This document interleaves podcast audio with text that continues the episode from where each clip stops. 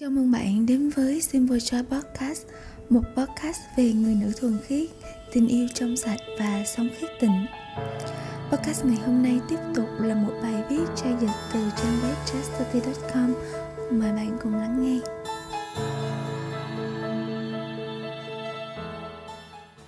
Độc thân là một món quà đôi lúc chúng ta quá quan tâm đến việc tìm kiếm tình yêu mà quên mất việc tìm kiếm chính mình, hiểu và yêu thương bản thân mình trước tiên. Tin chắc rằng những cuộc hôn nhân lành mạnh được tạo nên từ những người đàn ông và những người phụ nữ biết trân trọng giá trị của sự độc thân. Họ không ngừng tìm kiếm bản thân, học cách hạnh phúc với chính mình và luyện tập những đức tính cần thiết để trở thành một người phối ngẫu tuyệt vời trong tương lai nếu một người nữ không luyện tập những điều này, thì khả năng là sau khi kết hôn, họ sẽ ước được quay trở lại. Không phải do ràng buộc hôn nhân, mà là họ cảm thấy tiếc nuối vì chưa tận hưởng hết ý nghĩa của quãng đời độc thân. Ngược lại, nếu chúng ta ý thức được điều này, chúng ta sẽ trở nên thu hút và hạnh phúc hơn hạnh phúc này không đến từ bên ngoài, không phải do người này hay người kia mang lại, mà xuất phát từ niềm vui bên trong mỗi chúng ta.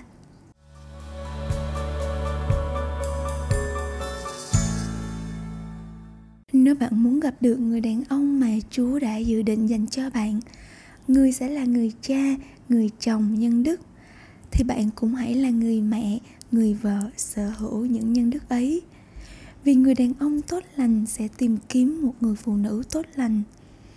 Tưởng tượng anh ấy sẽ là một người đạo đức chung thủy, khiết tịnh. Bạn hãy tự hỏi mình rằng, với lối sống hiện tại, có khiến bạn cảm thấy xứng đáng với người đàn ông ấy hay chưa?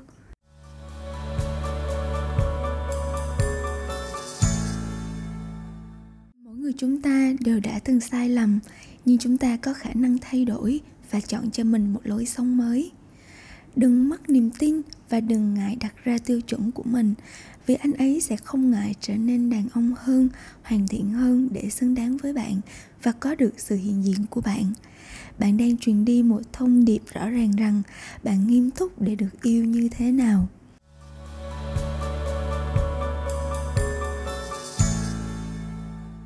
Thánh teresa nói rằng họ càng hạnh phúc nhưng họ được tạo thành theo thánh ý chúa.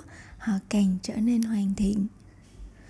Vậy dù thế nào đi nữa, hãy hạnh phúc với chính mình hiện tại, nơi chúa muốn bạn ở đó, và tìm niềm vui bằng cách phục vụ và tin tưởng nơi người.